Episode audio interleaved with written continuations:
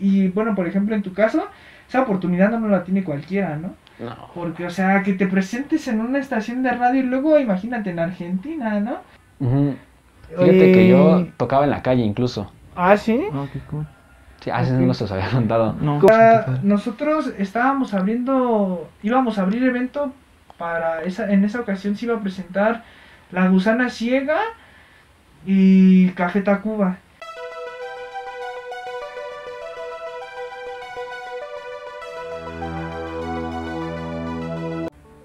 Este botón rojo significa que está grabando. Y si se quita ya no. Va, ahí aparece un anuncio, güey, cuando no. Ok, bueno. Hola, ¿qué tal amigos? ¿Cómo están? Estamos en otro podcast más de Diamond Studio. En esta ocasión nos encontramos otra vez desde el cuartito. Aquí estamos con Gio. Y por supuesto, nada más ni nada menos que presentar a nuestro amigo. Luis Farías. ¿Cómo? Luis, Luis, Luis- Farías. Luis Luis Farías. Ah, ok. ¿Jarías Eh, es tu nombre? Farías. No, es mi Farias, apellido. güey. Ah, nunca había escuchado Farías, güey. Es mi segundo apellido. A la verga, qué chingón. Este, pues muy bien, güey. ¿Cómo te sientes el día de hoy? Bien emocionado por estar en su podcast. No, no hay pedo. Muchas gracias, Gracias a tú ti. por venir, güey.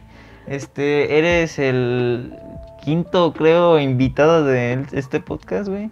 Pero sí, qué chingón que estés aquí. Ahora es por invitarme. Básicamente vamos a hablar hoy del tema. Bueno, en alguna ocasión lo habíamos hablado. Eh, estábamos con el tema de la música, pero lo habíamos hablado más como en géneros. Y Yo- gen- generalmente, güey. Ajá, y tipo en el aspecto social, ¿no? Pero hoy nos vamos a enfocar básicamente como en la parte musical, pero hablando pues en lo que se basa en instrumentos, en lo que se basa en la música. Eh, bueno, para los que no sepan, nuestro amigo Luis eh, es guitarrista, ¿eres guitarrista? Guitarrista. guitarrista. eh, él pues nos va a estar platicando de algunos temas de, de lo que es la música, pero en, en la parte de él. No, eh, quiero pues que más que nada nos platiques, no sé qué, qué género es en el que te estás basando.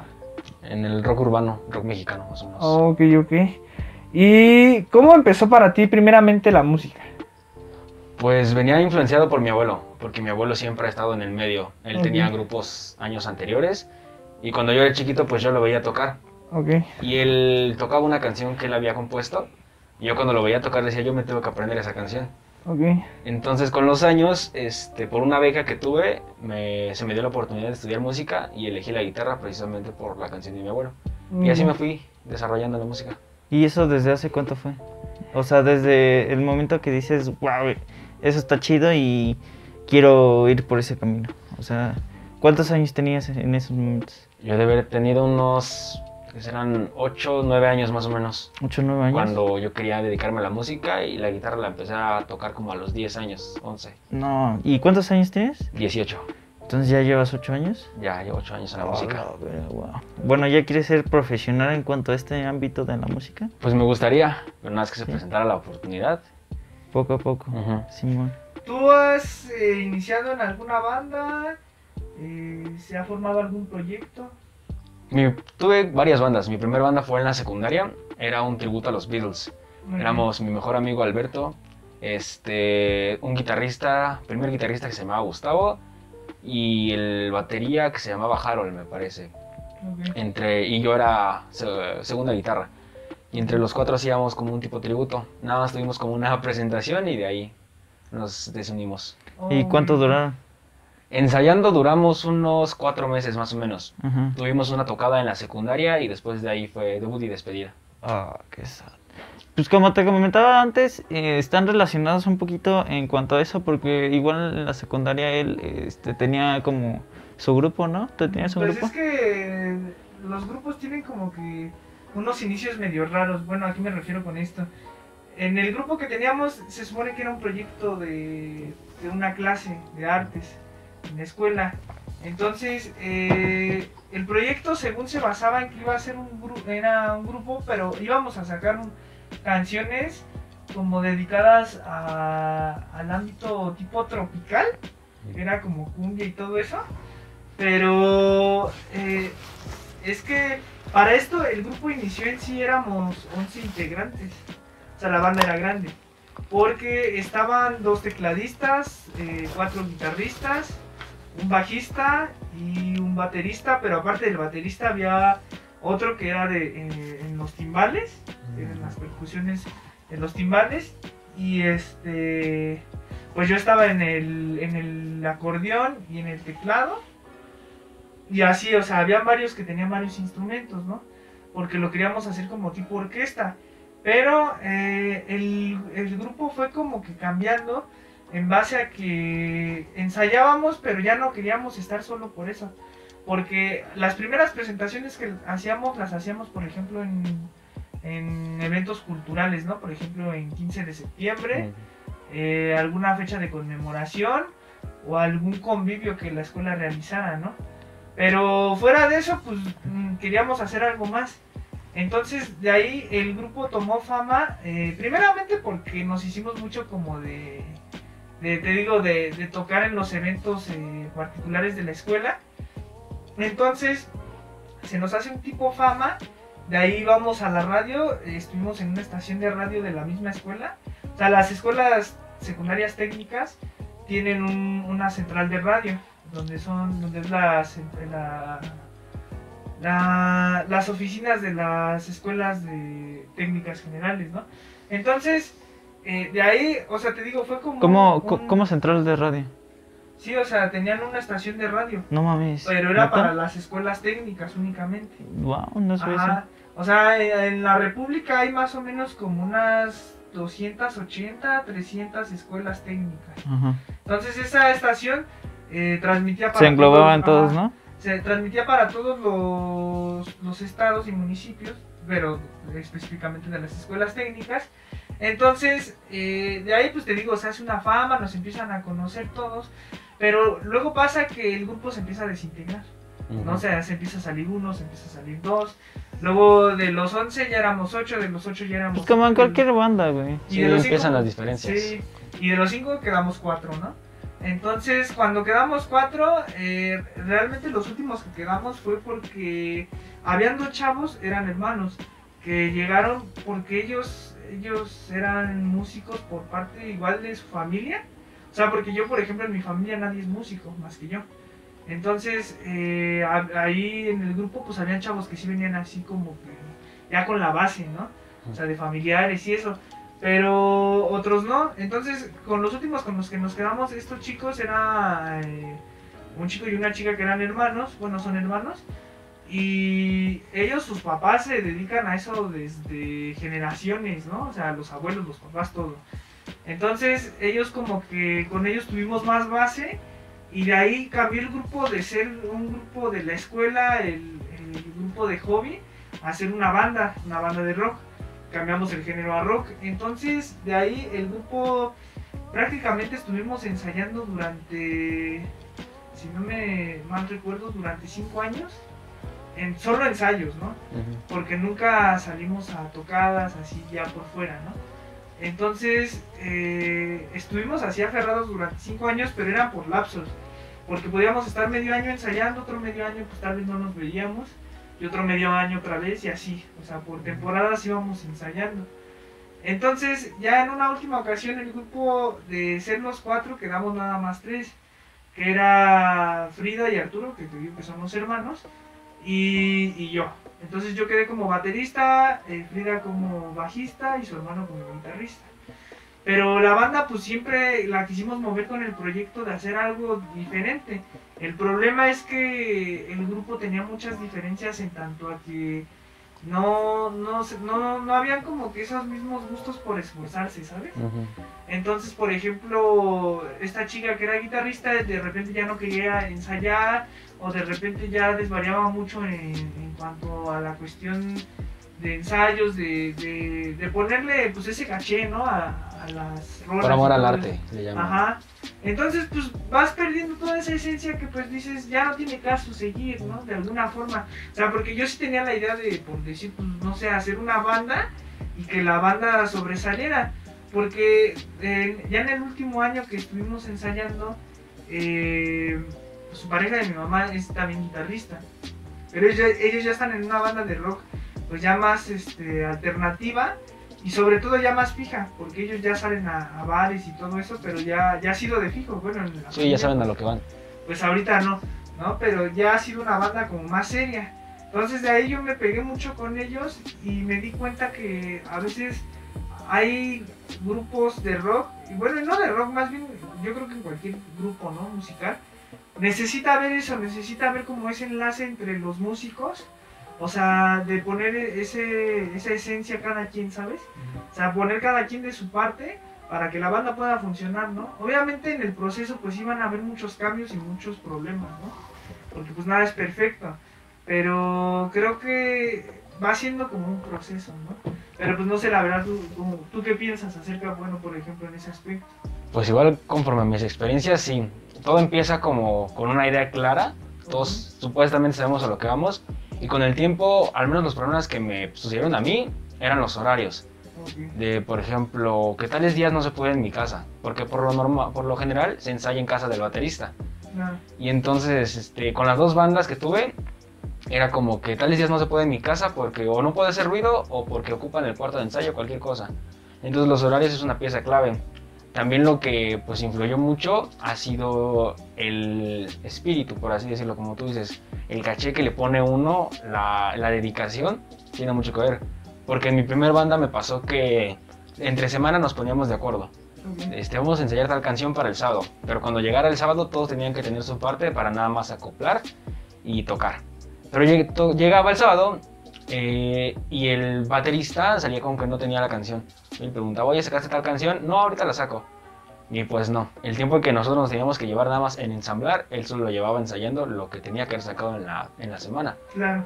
Entonces igual eso como que a él no se le veían las ganas y pues eso igual fue un problema más o menos. Y de ahí no, no se hizo nada. No se hizo nada. Y te digo, los horarios y también el dinero.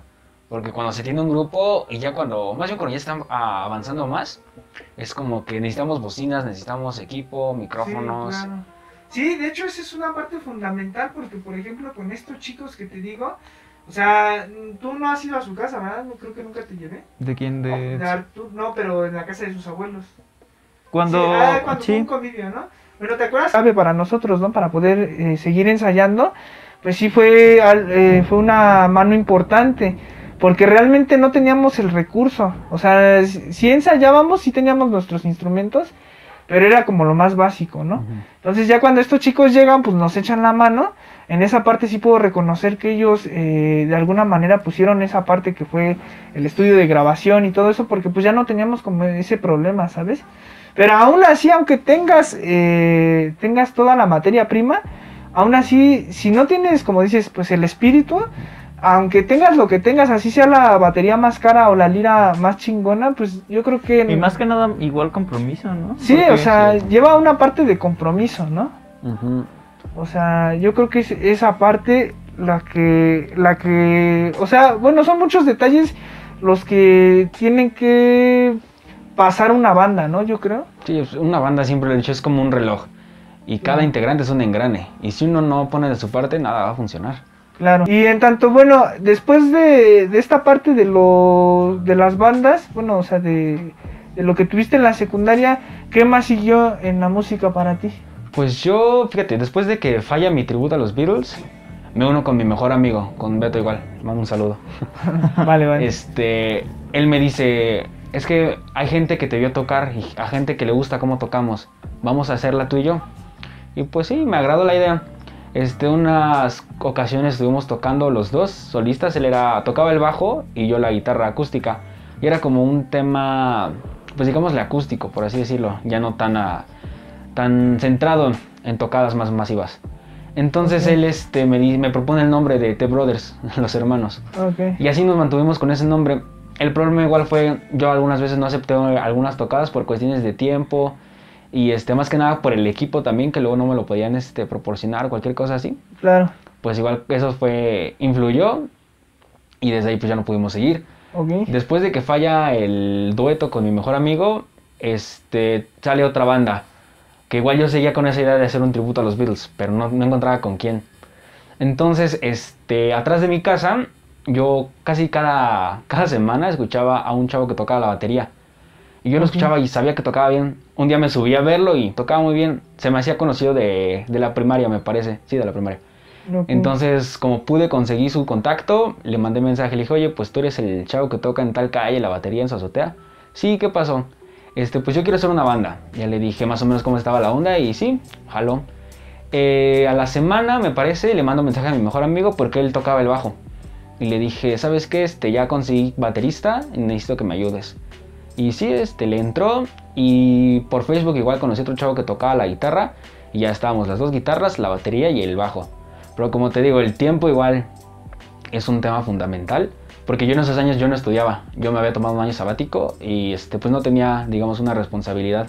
Claro. Al contrario de los demás. Que por Sí, ejemplo, claro. Beto iba a la escuela. Ok. Y entre semana pues se le complicaba mucho ensayar. ok. Y era como que pues ensayamos pero a tal hora. Y es que ensayar sí es este es complicado por así decirlo, porque primero pues hay que llegar, afinar, este ecualizar, Claro, ensamblar conectar todo.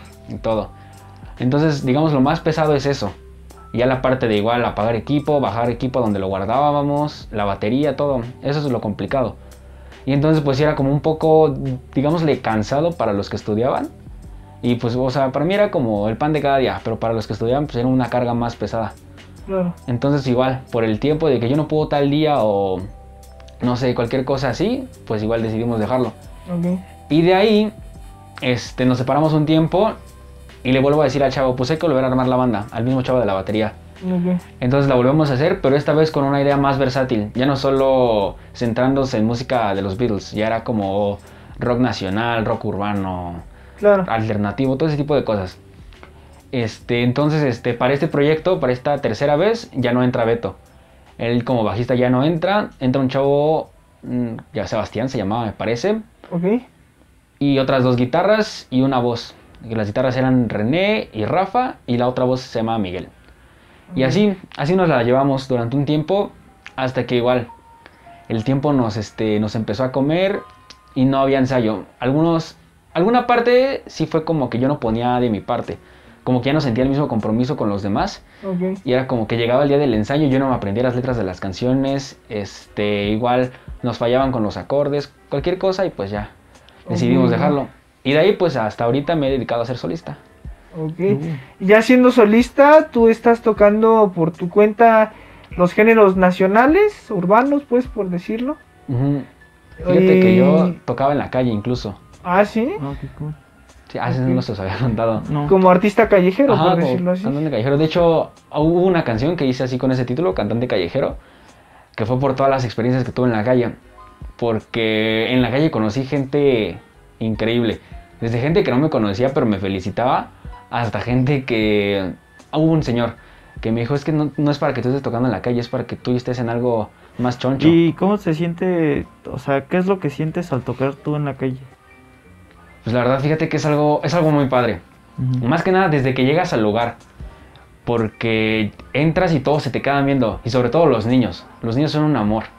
Porque un niño cuando ve un instrumento se impresiona. Y a mí me tocó muchas veces que me veían sacar la guitarra Sí, es como y de, empezaban a "Wow". manotearle a su mamá de mira, el chavo va a tocar.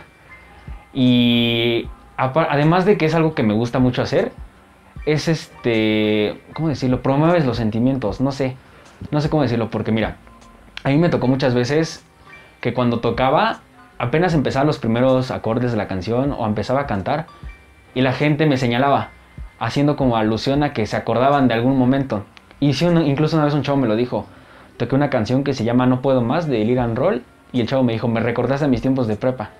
Y eso es lo mágico de la música, recuerdas momentos, personas, lugares, y es lo que a mí me gustaba de tocar en la calle. Dicen que la música revive, ¿no? La ¿Y música, desde, desde hace cuánto lo haces? Yo, fíjate que empecé a tocar más en la calle en 2019 y 2020, antes de la pandemia, por supuesto. Este, yo lo empecé a hacer por un 10 de mayo. Este, habíamos ido a comer a un este, a una marisquería y había entrado un chavo a tocar. Fíjate que, bueno, que con, esa, con ese chavo tengo una historia bastante chistosa. Pero bueno, entra el chavo y este, y yo lo veo tocar y a mí me gustaba ver tocar a la gente en la calle. Total, hace su repertorio, pasa a la mesa, le dan unas monedas y se va. Entonces regresando a tu casa, pues este, está todos sentados en el sillón, yo me quedé viendo a mi mamá. Yo para aquel entonces tenía unos 14, 15 años, yo la veía, porque yo jamás había sido como que le regalara algo a mi mamá de mi bolsillo. Siempre era como que mis abuelos me decían, ten para que le des a tu mamá. Y entonces este, yo la vi sentada y dije, pues no lo puedo dejar así, yo quiero comprarle algo. Y me acordé del chavo y dije, bueno, pues si él lo hizo, creo que yo también puedo. Y le dije a mi abuelo y a mi abuela, le dije, oigan, pues este, se me ocurrió ir a tocar a la calle para sacar para un regalo para mi mamá. Y me dice mi abuela, sí, este, que te acompañe todo, Pepe, mi abuelo, y mi abuela es Tita. Este, y bueno, me acompaña, tocamos en, bueno, yo pasé a tocar en dos lugares y saqué 200 pesos. Hola. Y ya con eso, pues Sí. dije 100 y 100. 100 para un regalo para mi mamá y 100 para un regalo para mi abuela, porque ella ha sido como una segunda madre para mí. Y desde ahí, pues lo vi como una buena idea de conseguir dinero, pero aprovecharlo para algo bueno. O sea, porque no era como que, ay, con eso voy a comprarme cosas, ¿no? Pero era como para ayudar a mi mamá. Eso fue, digamos, como por 2016, si no estoy mal. Lo dejé. Llega el año que 2018, 2019, y yo ya entré a la prepa. Y entonces empiezo, empiezo nuevamente con esa cosquillita de seguir con la música y de ir a tocar en la calle. Porque pues dinero para pasajes, cualquier cosa que se te llegue a antojar, Sí, sí. pues la verdad sí me faltaba un poco. Entonces este, yo le empecé a decir a mi mamá, no pues tengo esta idea de irme a tocar a las calles, pues dame chance. Y al principio como que ella como que no, no le parecía que fuera a tocar, pero con el tiempo me fue soltando y, y así me la llevé como por digo, dos años más o menos, hasta que la pandemia nos azotó y ya no pude Sí, seguir sí, tocando. sí. Pero si fuera por ti, si la pandemia, tú seguirías tocando. Ah, claro, te digo, tocar en la calle me trajo muchas cosas buenas, aprendí demasiado. O sea, aparte es una pasión que tú tienes, ¿no? Hacia eso. Ajá, era como, pues sí, que te dieran dinero por algo que me encantaba hacer. O sea, el- yo no lo hacía por el dinero, la verdad. Sí, no, es más que nada para también ver las reacciones de las personas, ¿no? Ajá, Y, ah, o sea, ver que te está gustando lo que tú estás haciendo, ¿no? ajá, pues saber lo que, saber que me gusta hacer lo que hago, por así decirlo. O sea, lo que me dedico. Y más que nada para experiencia, porque si en algún punto, no sé, me llegan a decir, oye, tenemos una presentación frente a tantas personas, pues no falta el nervio, no falta que te pongas inseguro, cualquier cosa, igual sirve como fogueo, para que te des una idea. Ok, ok, ok. Y en tanto a tus composiciones, eh, ¿qué tanto tienes de material tuyo? En sí ya tengo dos canciones terminadas, por así decirlo. Me falta registrarlas ante derechos de autor. Este, tengo otras tres que están trabajando. Pero así, digamos, mucho material aún no tengo todavía. No creo, o sea, apenas vas en el proceso, ¿no? Ajá, apenas voy como que Agarrando aprendiendo. el hilo. Ok, y bueno, de instrumentos, aparte de la lira, ¿qué más has tocado? Este, sé tocar el ukelele, la armónica. Hubo un tiempo en el que aprendí a tocar el teclado y ahorita estoy aprendiendo batería. Batería, ok. Eh, en tanto a eventos, ¿cómo han sido tus eventos? O sea, yendo a ver, no sé, artistas, bandas. Mm, pues este, el primer concierto al que yo recuerdo que fui, que me parece que fue el primero al que fui, fue uno de Timbiriche. Me llevó mi mamá en el Foro Sol. Ok. Ese fue como que al, al primero en el que yo vi músicos subirse al escenario, ese tipo de cosas. Después me parece, fui a un tributo a los Beatles con mi mamá y con mi abuela Tita en el Deportivo Chapultepec, me parece que se llama. Este, se presentó el grupo Morsa y grupo Help, que son de los mejores tributos que hay en México. Y después de ahí, un año exa- exactamente un año después, viene Paul McCartney a México y mi mamá me, me consigue un boleto y vamos a ver a Paul McCartney. Ok. ¿Se podría decir que eso te inspiró a ser músico? Pues en parte los grupos tributo fue lo que me inspiró a mí a hacer un tributo a los Beatles. Eso fue Ok. como que lo que a mí me gustó. Esa fue tu primera base, ¿no? Más que nada. Bueno, o sea, más, por más que base, fue como tu primer contacto, de alguna forma, ¿no? Se podría decir que sí. Fue como que lo que me ayudó. O sea, yo, por ejemplo, en, en tanto a tributos, yo nunca he hecho tributos. O sea, sí me gusta hacer covers, pero nunca me he animado como a meterme a hacer un tributo así como tal. O sea, porque la verdad no, para mí no me siento todavía como, ¿cómo decirlo? Como con esa preparación para enfocarme en eso de, de hacer tributos. O sea, no sé por qué, nunca se me ha dado. O sea, es como algo raro, pues que no sé si pasa entre los músicos. A veces algunos se enfocan como a ciertas cosas y otros a otras, ¿no? Pues bien me decían, o sea, por ejemplo, hubo un chavo que me dijo que cuando haces tributo llega un momento en el que te cansas de hacer tributo y quieres empezar a hacer lo tuyo. Y, otro- Claro. y hay otros a los que les pasa al revés. primero hacen lo suyo y después se ven influenciados por un... Puntos Verdes, La Gusana Ciega, todo eso. Y después el rock nacional, pero, o sea, ya hubo un tiempo donde luego yo ya quería meter, por ejemplo, yo, yo siempre fui mucho y, y crecí con eso porque mi- mis papás escuchan rock. eh, yo crecí escuchando a Héroes del Silencio, ¿no? Entonces, yo para mí, por decirlo así, eh, Héroes es como que para mí la mejor banda, ¿no? Sí, igual varios de nuestra familia igual Sí. les gusta el rock. Ajá, o sea, por ejemplo, a su mamá le gusta el rock, mi mamá... Antes de la pandemia iban a muchos bares a ver tocar a bandas de rock y, ahí se las vivían. Sí, igual como que ustedes han tenido el medio, ¿no? Como Sí. que Sí. Sí, o sea, nosotros desde chicos hemos estado así influenciados en eso. Por ejemplo, Ángel, pues más o menos, pero sí también tiene una cierta idea. Pero yo te digo, o sea, desde chico yo me acuerdo que yo me sentaba en el carro de mi papá. Los domingos siempre era de que lavaba su carro y ponía las canciones, ¿no? De los héroes y yo ahí estaba escuchándolas. Entonces, eran todo eso. Después recuerdo que pues mi abuela en paz descanse. eh, me compró unos instrumentos así chiquitos, recuerdo tener una mini batería y todo eso, de ahí fui agarrando también. Entonces ya después con el tiempo me empecé a comprar mis instrumentos y todo eso. Y de ahí pues le fui agarrando caña a la música. Pero te digo, nunca le busqué como cierto sentido a... bueno, más que nada, no le encontré gustos a ciertas cosas, ¿no? Por ejemplo, te digo, a los tributos, pues honestamente yo nunca me he aferrado a meterme en ese aspecto. Pero sí, por ejemplo, te manejo mucho lo que son los covers, ¿no? O sea, soy mucho de covers. No soy tanto de composiciones, pero sí de covers.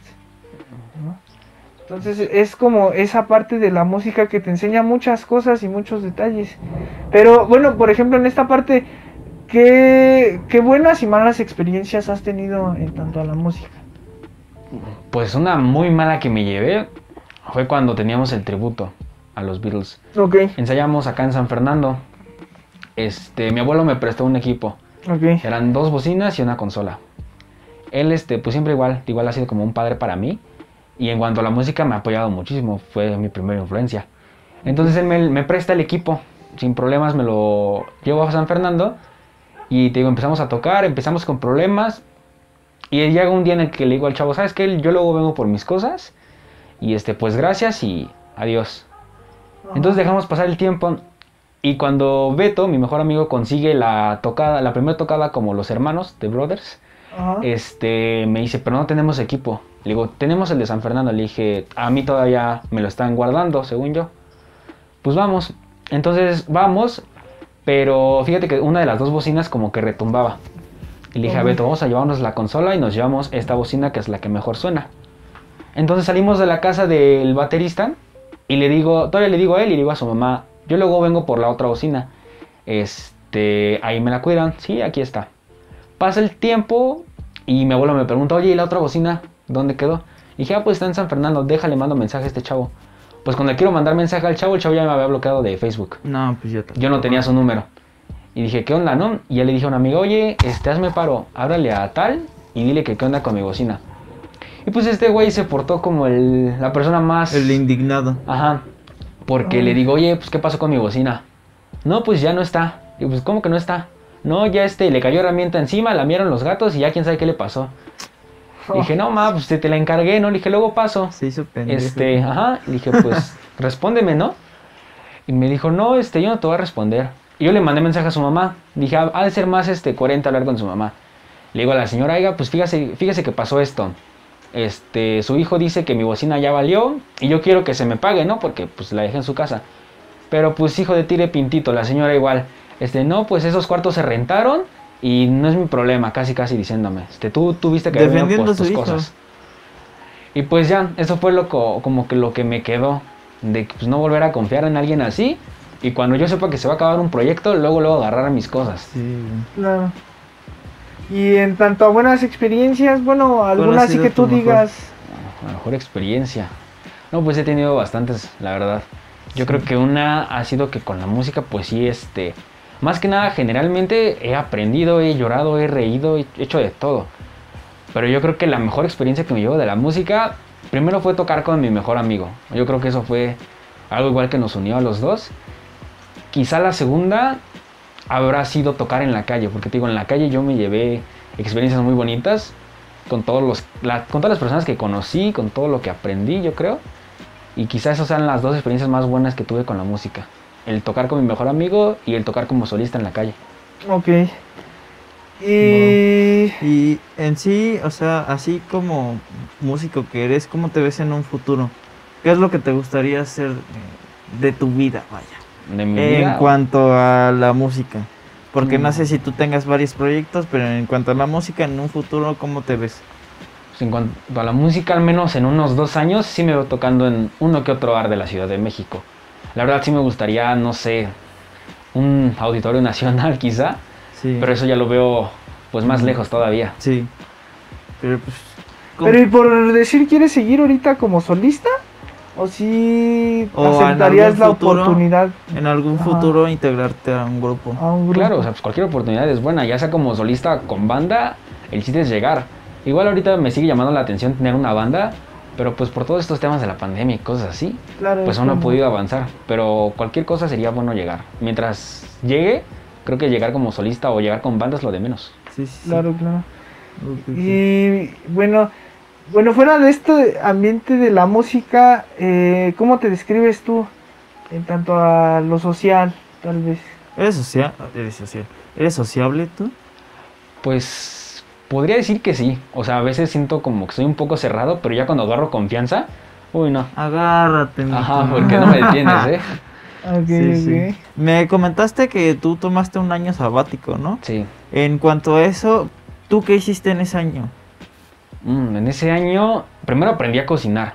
Ajá. Porque era como que le ayudaba a mi abuela, pues, este, pues dime qué hago, ¿no? Y me dijo, ah, pues haz esto y así. O sea, ella me dio como que las instrucciones.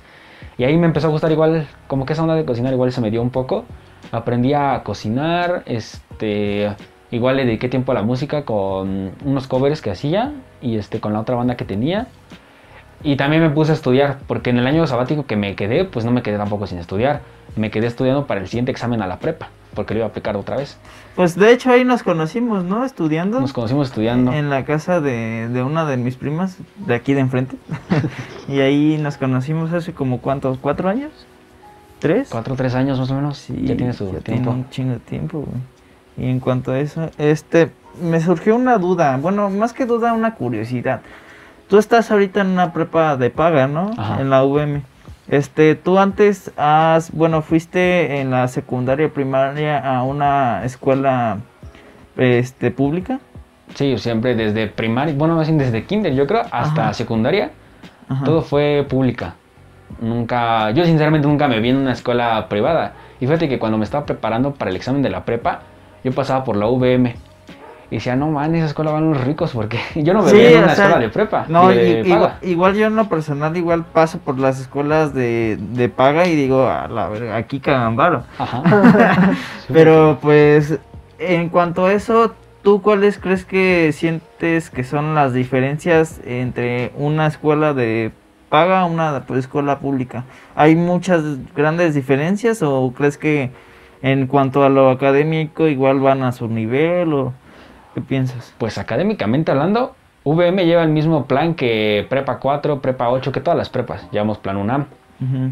En instalaciones, yo creo que sí, pues una prepa privada tiene instalaciones mucho mejores que una, de una pública. O sea, pues no es como que lo diga así, diciendo, ay, las públicas son feas. No, pues yo vengo de pública. Pero pues todo eso, lo que pagas con colegiaturas, este, que si te atrasas en una colegiatura pagas más, pues la verdad sí se ve bien invertido, porque que hay proyectores en todos los salones, papel en el baño, que incluso, o sea, es un lujo que- tener que papel en el lugar baño. de- Sí, sí, sí, sí. O sea, sí. yo la primera vez que entré al baño de la prepa dije, no, ma, aquí hay papel, esto es la gloria, porque ni en mi secundaria ni en mi primaria había papel, tenías que Ah. llevar tu rollito. Y pobre de ti si te, te lo sacaban de la mochila. en cuanto a digo, instalaciones, pues la verdad sí, una prepa de paga tiene muchas ventajas. Yo creo que también en lo social, pues se lleva, porque pues ni para dónde inclinar la balanza. Porque no, no te voy a mentir, en las prepas de paga, si hay uno que otro chavo alzadillo que siente que, uy, tiene todo el varo del mundo. Pues yo siento que como en todas prepas hay como sus tipos de Sí, circulitos, grupitos. ¿no? Igual fresas, igual de los humildes. Ah, sí, sí, sí. Eh, Igual ahí hay personas humildes, pero ¿tú cómo te considerabas que eras en la prepa? Yo, Bueno, sigues en la prepa, ¿no? ah, sí, todavía faltan. Pero pues meses, ya no es lo mismo con esto de la pandemia, pero cuando ibas presencialmente, este, ¿tú cómo te considerabas que eras? Pues tampoco te voy a decir que me consideraba hoy la, la mosca en la mantequilla, ¿no? Decir yo no pertenezco aquí, no, nunca me he considerado inferior. Pero decía como, era como que ver a chavos con carro y decir, no, ah, qué chido. Y yo con mis dos pesitos iban esperando el personas ruta. con carro? Sí, llevan carro, moto. A la vez. O sea Llegan- que la misma prepa tenía como su estacionamiento. Sí, tienen estacionamiento para los maestros y para los alumnos. Ajá. Pero sí era como, yo me sentía cómodo. En el aspecto así de que no, pues, o sea, no importa que yo sea del barrio, por así decirlo. Ajá. Pero fíjate que sí, este. Hubo un tiempo en el que me sentí incómodo, pero te digo más por los que te rodean. Porque hay chavos que traen, uy, teléfonos del año y cosas así, y era como que, pues chale, ¿no? O sea, yo sé que sacaba mi Samsung Galaxy del 2016 Sí. y chavos ya con iPhone. O sea, la mayoría del teléfono del salón tenía iPhone. Parecía un requisito para entrar a la escuela porque todos tenían iPhone. Era como que chale, ¿no? Sí, he visto varios memes de todos con su iPhone y tú con su, tu Samsung. Sí, eso sí es una realidad. O sea, te digo, tampoco me siento así, uy, muy mal. Pero sí era como que no más este güey con su iPhone, iPhone. y yo acá con el Galaxy, con el Durex. Sí. pero no, pues es- eh, hay de todo en las prepas, tampoco te voy a mentir. Ajá. Es como que, pues cualquier ambiente social, ya con el tiempo vas agarrando la onda y pues todos somos diferentes. O sea, no todos tenemos las mismas oportunidades, ni Sí. el mismo varo. Pero pues mientras estés ahí, ya. La verdad para mí estar en una prepa es una bendición. Sí, Porque es una oportunidad que tampoco la tienen muchos. Y más que nada tú aprovechas e- eso, lo que tienes en estos momentos, ¿no? Ah, sí, sí Es- le saco provecho. Sí, güey. Y... No, ¿ibas no, no, tú dale, tú dale, tú dale. Este, en cuestión de lo académico, Pero ahorita quiero, pues ya entrar a la universidad, pues ya me doy bien servido. Y también salir, obviamente. Y quisiera estudiar, este, ser médico cirujano. ¿Médico? Especialidad, ajá, O con sea- especialidad cardiovascular. no tiene nada que ver con la música, güey. Nada. Pensé que iba a englobarte a algo de la música. No, fíjate que para estudiar música, no. O sea, la música sí estudiada, a mí la verdad no me gusta. Nunca, nunca aprendí a leer partituras y los tiempos, nada de eso. Yo soy más de oído. Este, para estudiarla no me gusta. Ujú. O sea, sí me gusta, la amo, es mi adoración. Pero te digo, para dedicarme así a ella de a ratitos, o bueno, si se puede vivir de ella también, a- adelante. Pero para estudiarla, para meterme a un conservatorio y ese tipo de cosas, pues como que no, no me late mucho. Entonces yo lo que hice fue este, pues tomar mis estudios y la música. Decir, si no me funcionan mis estudios, pues ya tengo la música. Y si no me funciona la música, pues ya tengo mis estudios. Y eso lo hice basado en un profesor, que a lo mejor ya lo has de haber conocido, el profe Juventino De, de la secundaria. No, no, no, no. Bueno, este profe en su juventud también lo mismo, tocaba y con él, él, él y sus hermanos tocaban. Pero entonces pues se le presenta la oportunidad de ser maestro y empieza ahí y él se dedicaba pues a la docencia, fue subdirector Ujú. y de repente le pegaba la música. Pues llega el tiempo en el que se jubila y desde que se jubila empezó a darle a la música. O sea, Sí, le dio a las dos. Y es como que lo que yo vi dije, pues algo parecido a eso ¿Y qué te hacer. llegó a inspirar? Por ejemplo, tú me dijiste que tu abuelo te llegó a inspirar a lo de la música. ¿Qué te llegó a inspirar para decirte, no, pues, la medicina es para mí? Pues fíjate que desde la secundaria, cuando entré al laboratorio de biología, a mí me encanta entrar a los laboratorios. Porque en el laboratorio de biología había como que animales disecados, metidos en formol, no sé. Ajá. Y a mí me encantaba eso. Y siempre fue como que yo me veía con una bata blanca, no sé. Era como que yo hacía ejercicios, digamos, difíciles, entre comillas. O yo entendía las cosas y me veía con una bata blanca. Entonces, en la prepa hubo un tiempo en el que yo primero quería estudiar derecho. Yo quería ser abogado, según. Ah, Pero- sí, creo que sí me comentaste algo así. Ah, sí, creo que cuando te conocí te dije Sí. que quería ser abogado. Pues bueno, quería ser abogado. Ah, pero antes, supuestamente primero quería ser este cronista de fútbol. Ajá. Pero después como que ya no me empezó a llamar tanto la atención. Y a mí siempre me ha gustado, digamos, discutir y ganar. O sea, decir yo tengo la razón.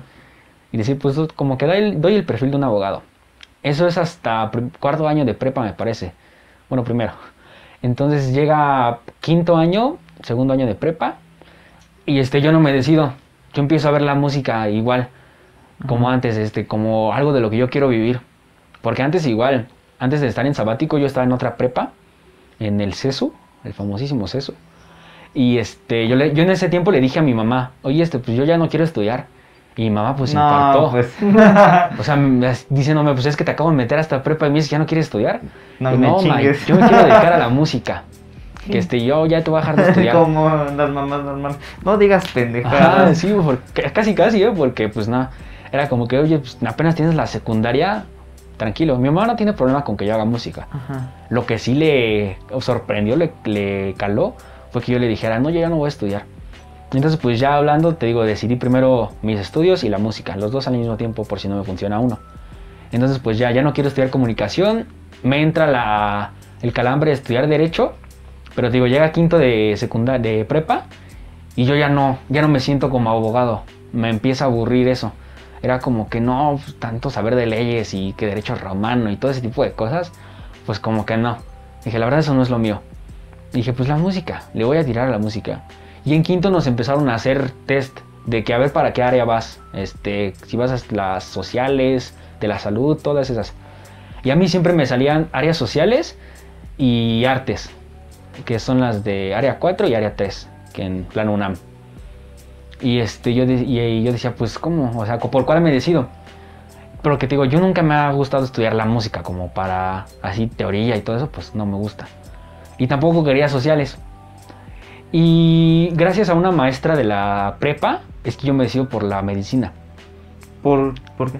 Porque su forma de dar la clase, ella es médico veterinaria, la médico veterinaria Alira Angélica Mesa Reyes, que igual es una eminencia en la veterinaria, me empieza a gustar cómo da su clase.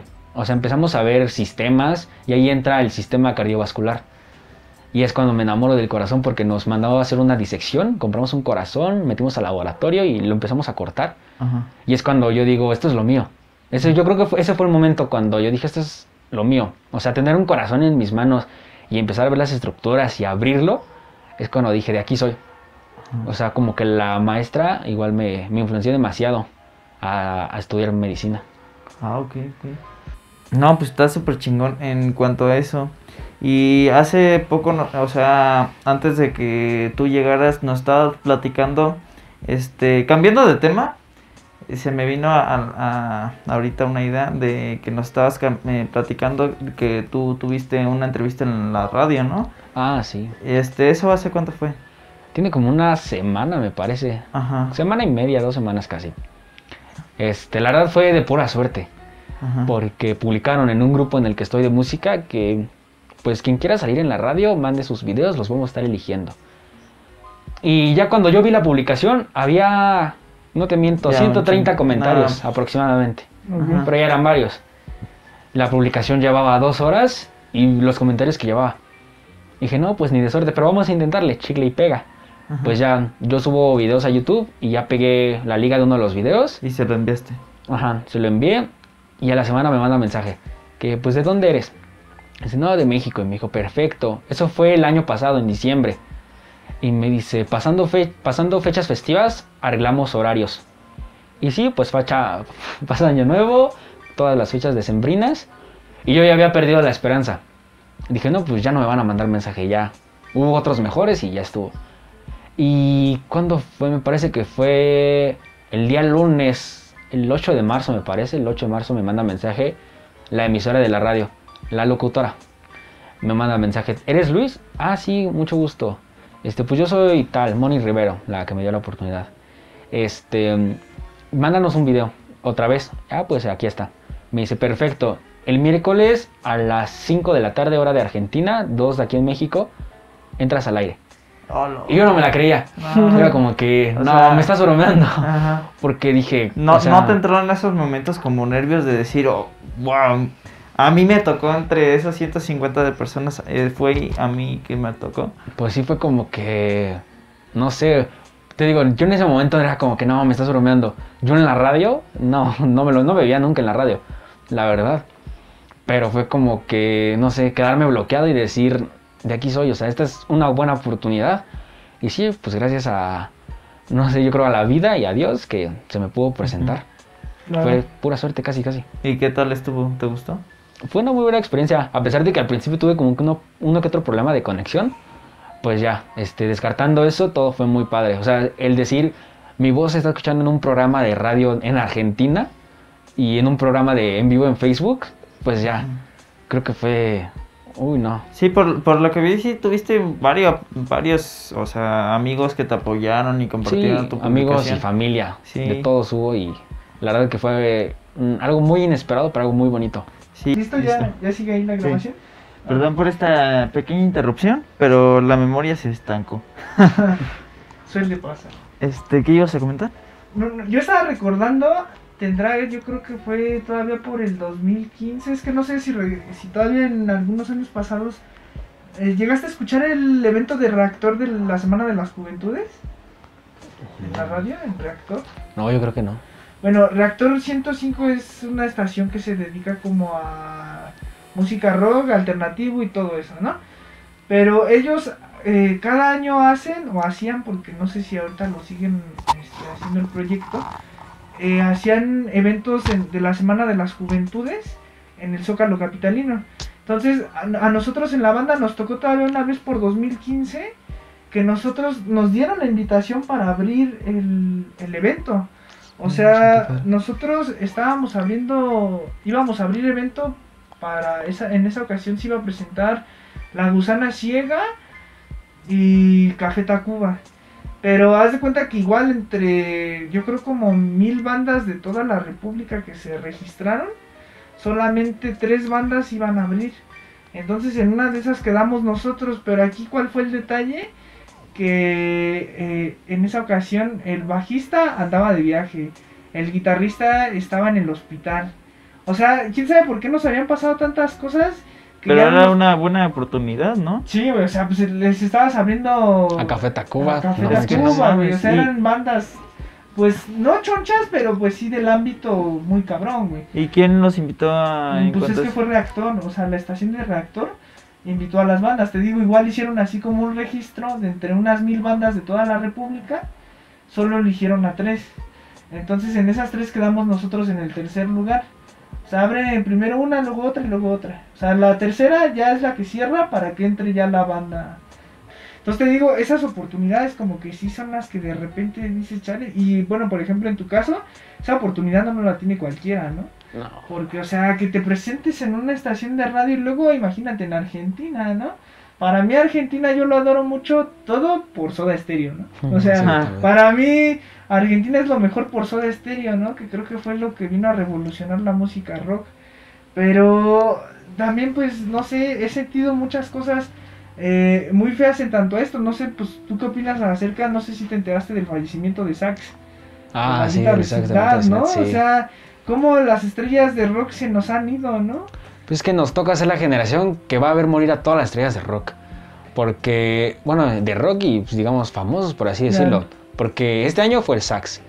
Este años anteriores este, fueron, me parece que los hermanos de los Bee Gees, no recuerdo bien si fueron en, este- en años anteriores, pero ahorita solo queda Barry Gibb, me parece que es el que está vivo.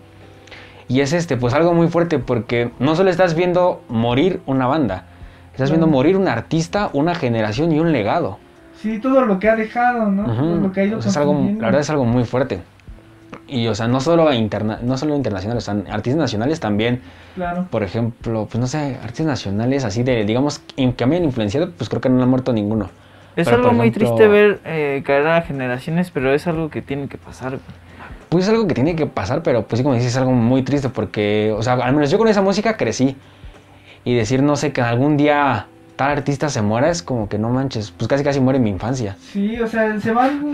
En serio, se te van Sí, o sea, tus sí, sueños, güey. Es O sea, la- el año que murió Cerati, Ah, sí. el mundo se paralizó, güey. Sí, de hecho, no sé, te, te platiqué en alguna ocasión cuando estábamos eh, hablando algo de la música, no, no sé si recuerdes, pero te platiqué que cuando falleció Cerati, de hecho, cada año que se recuerda su fecha, cada año las estaciones de radio, bueno, algunas conmemoran a Cerati, o sea, les hacen tributos, en Argentina se hacen tributos masivos, bueno, ahorita no creo por el COVID, pero, y de hecho el, el año que falleció, o sea, todo ese año yo también recuerdo que todo Argentina estaba pero mal. Y todos los seguidores de Cerati porque no era, no era una noticia que el mundo se lo esperara, ¿sabes? O sea, porque Cerati, pues, eh, sí, no solo Cerati, sino Soda Stereo, en tanto a la música en Argentina fue lo que revolucionó el rock. Entonces, eh, como, como decía Luis, ¿no? Pues, o sea, esas bandas, si tú creces con eso, con ese ambiente, es lo que te va, te va a inculcar a seguir adelante, ¿sabes? O sea, es como tú, no sé, por ejemplo, ¿qué gustos tienes tú que tú dices, no, con esto es mi, mi modelo a seguir, por decirlo así? Me gustan mucho los Beatles. Imagínate, los- el año en los que mueran los últimos dos Beatles que nos quedan va a ser luto mundial. Sí, Sí. Porque son exponentes increíbles de la música. O sea, los Beatles llegaron a revolucionar la música. Sí, Sí. ¿no? Y cómo, eh, o sea, yo por ejemplo lo veo en esta parte con los Beatles, cómo la gente decía, bueno, la gente que pues no creía mucho en esa banda, cómo los, los denigraban mucho, ¿no? Así de que no, pues esa banda para marihuanos y hippies. y Sí. Es que es así, ¿no? más que nada igual llegaron a revolucionar lo que es la, la en el ámbito de la música, ¿no? En cuanto a eso. Sí, pero de hecho ellos, eh, bueno, yo podría decir al menos en mi punto de vista que ellos se adelantaron a su época, ¿no? Porque de alguna forma no habían bandas en esos momentos, o eran muy pocas. Empezaban los Stones. Ajá. O sea, ahorita los Stones siguen vivos, Sí, los sí. malditos. vale, ver. Sí, o sea, pero no eran muchas bandas las que revolucionaran, ¿no? Por ejemplo, de las bandas más antiguas, pues, por ejemplo, yo escuchaba, con mi abuelo escuchábamos a los Doors, ¿no? Mm, En sí, acetatos, güey, o sea, en viniles o acetatos, escuchábamos a los Doors. Y también los Doors era una banda de Estados Unidos que era como lo más remoto, güey, o sea, algo que nadie, no cualquiera escuchaba, güey. Porque todos, por la letra que tiene, todos pensaban que era música de pinches locos acá. Las melodías del órgano y todo eso, ¿no? Sí, o sea, no, no cualquier banda lo tocaba, ¿no? Igual con los Doors, los Doors tenían una, mm, pues un espíritu, al menos yo pienso, que no cualquier banda la tenía, ¿no?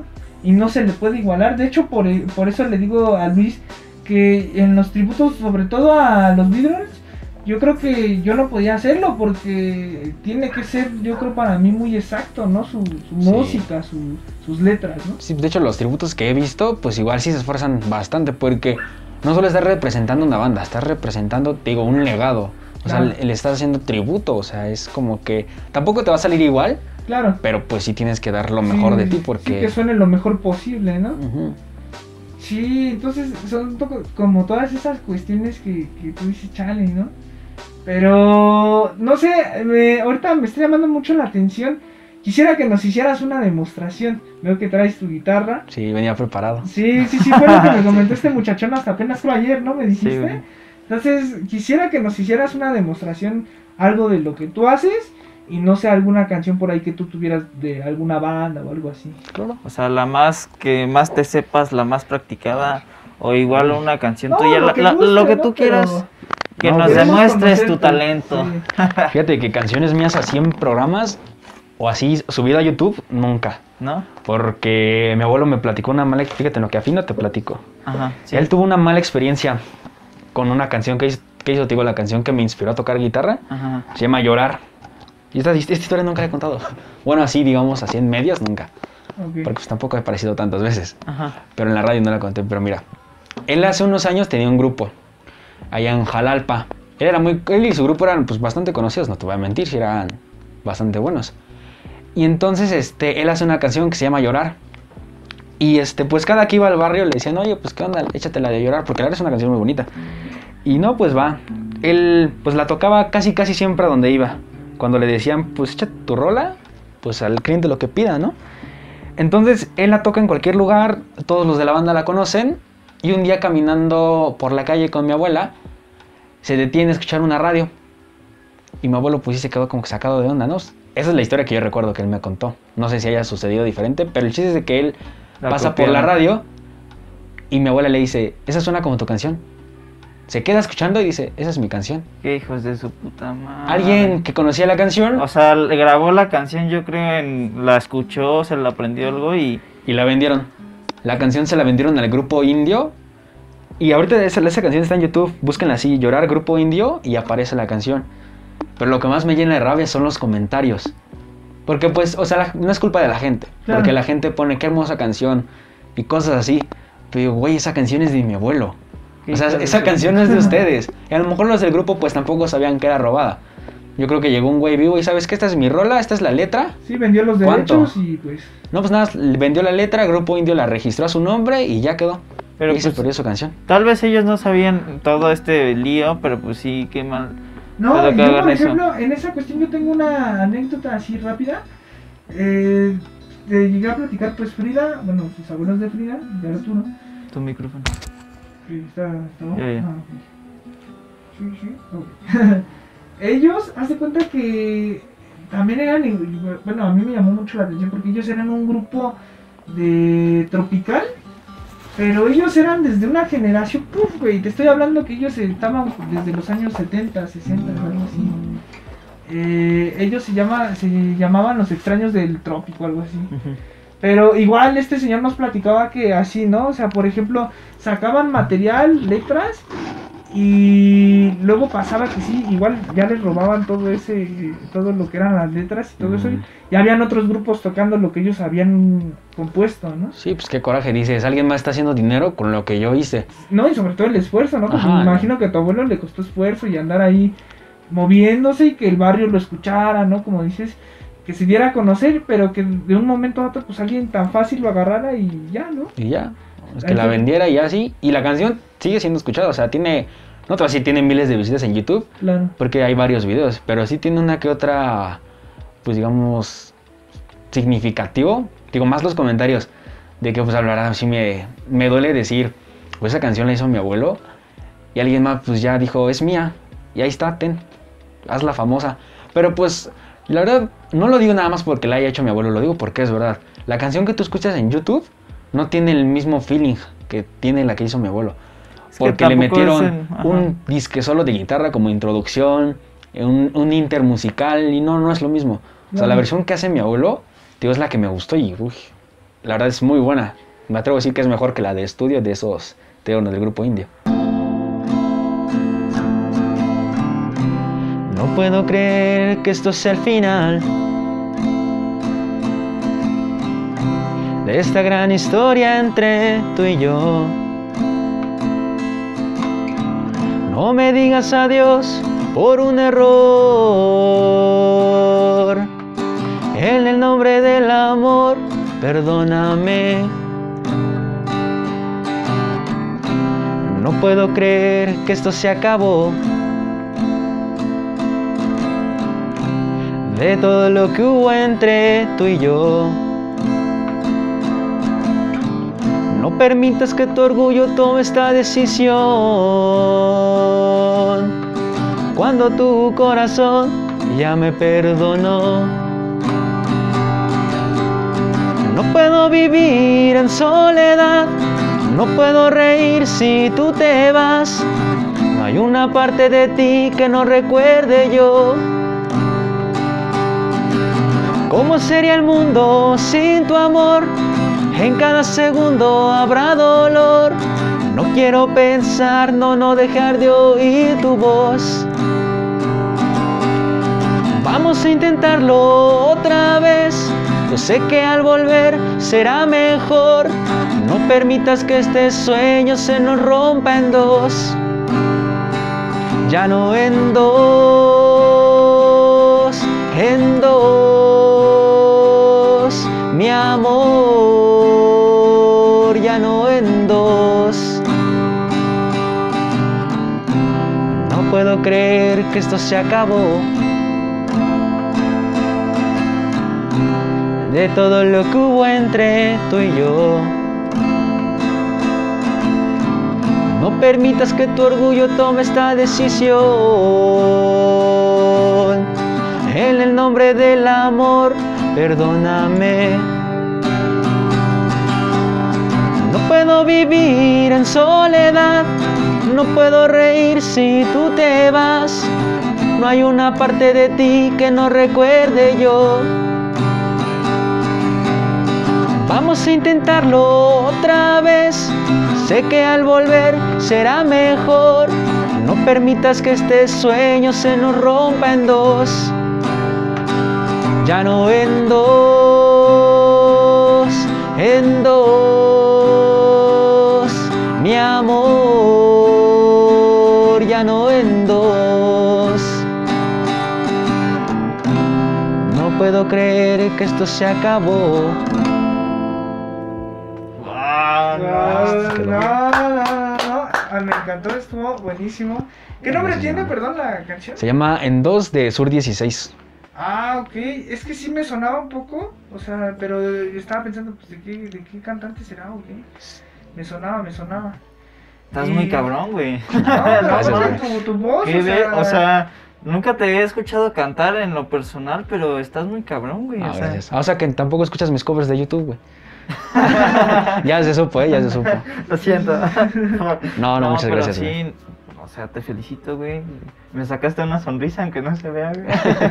Estás muy... ¿De la voz siempre has sido así? O sea, ¿tu voz ha sido así tan natural o...? Pues en un principio sí, o sea, ya cuando me ponía a cantar de chiquito con mi abuelo, sí era como que me salía. Pero llega la parte de la pubertad, del cambio de Sí. voz, no, güey. Es, en esos años, sí, te lo digo, yo cantaba de la patada. O sea, yo no podía cantar bien cuando me empezó a cambiar la voz. Sí, sí, sí. Y hasta que como que según yo dije ya me cambió bien, pues ya fue como que empecé a adaptar mi tono. Ah, ok. Pero así, digamos, clases de canto, pues como que no. O sea, tú siempre fuiste a lo tuyo, al natural, pues. Ajá. ah, pues digamos que yo sé cómo cuando canto, cuando estoy afinado y cuando no. Ah, ok. Entonces, pues como que igual mi abuelo siempre me ha hecho, se canta con el diafra- diafragma, no con la garganta. Claro. Y entonces, pues como que de ahí me ha tomado unas ideas, igual como a los tonos a los que él canta, igual yo me doy una idea y pues así ha sido. No, pues la verdad es que esta rola que nos tocaste estuvo muy buena. Me conmovió, güey. No, aparte, pues No, sí, sí, o sea, sí, tú- sí tenía sí, la vibra güey. desde que empezó así bien Sí. cabrón, ¿no? Incluso estaba como de wow. Sí, o sea, y, y por ejemplo, ¿qué opina la gente así? Bueno, por ejemplo, nos decías hace rato, la gente de la calle, ¿les tocabas este tipo de rolas? Sí, pues, o sea, fíjate, cuando empecé a tocar en la calle, yo toqué puro rock nacional. Porque pues canciones en inglés para tocarlas en la calle, la pronunciación y el volumen de la voz, pues no me ayudaban mucho. Y entonces fíjate que el rock nacional, al menos yo lo he visto, es algo muy real. O sea, toda canción es una vivencia.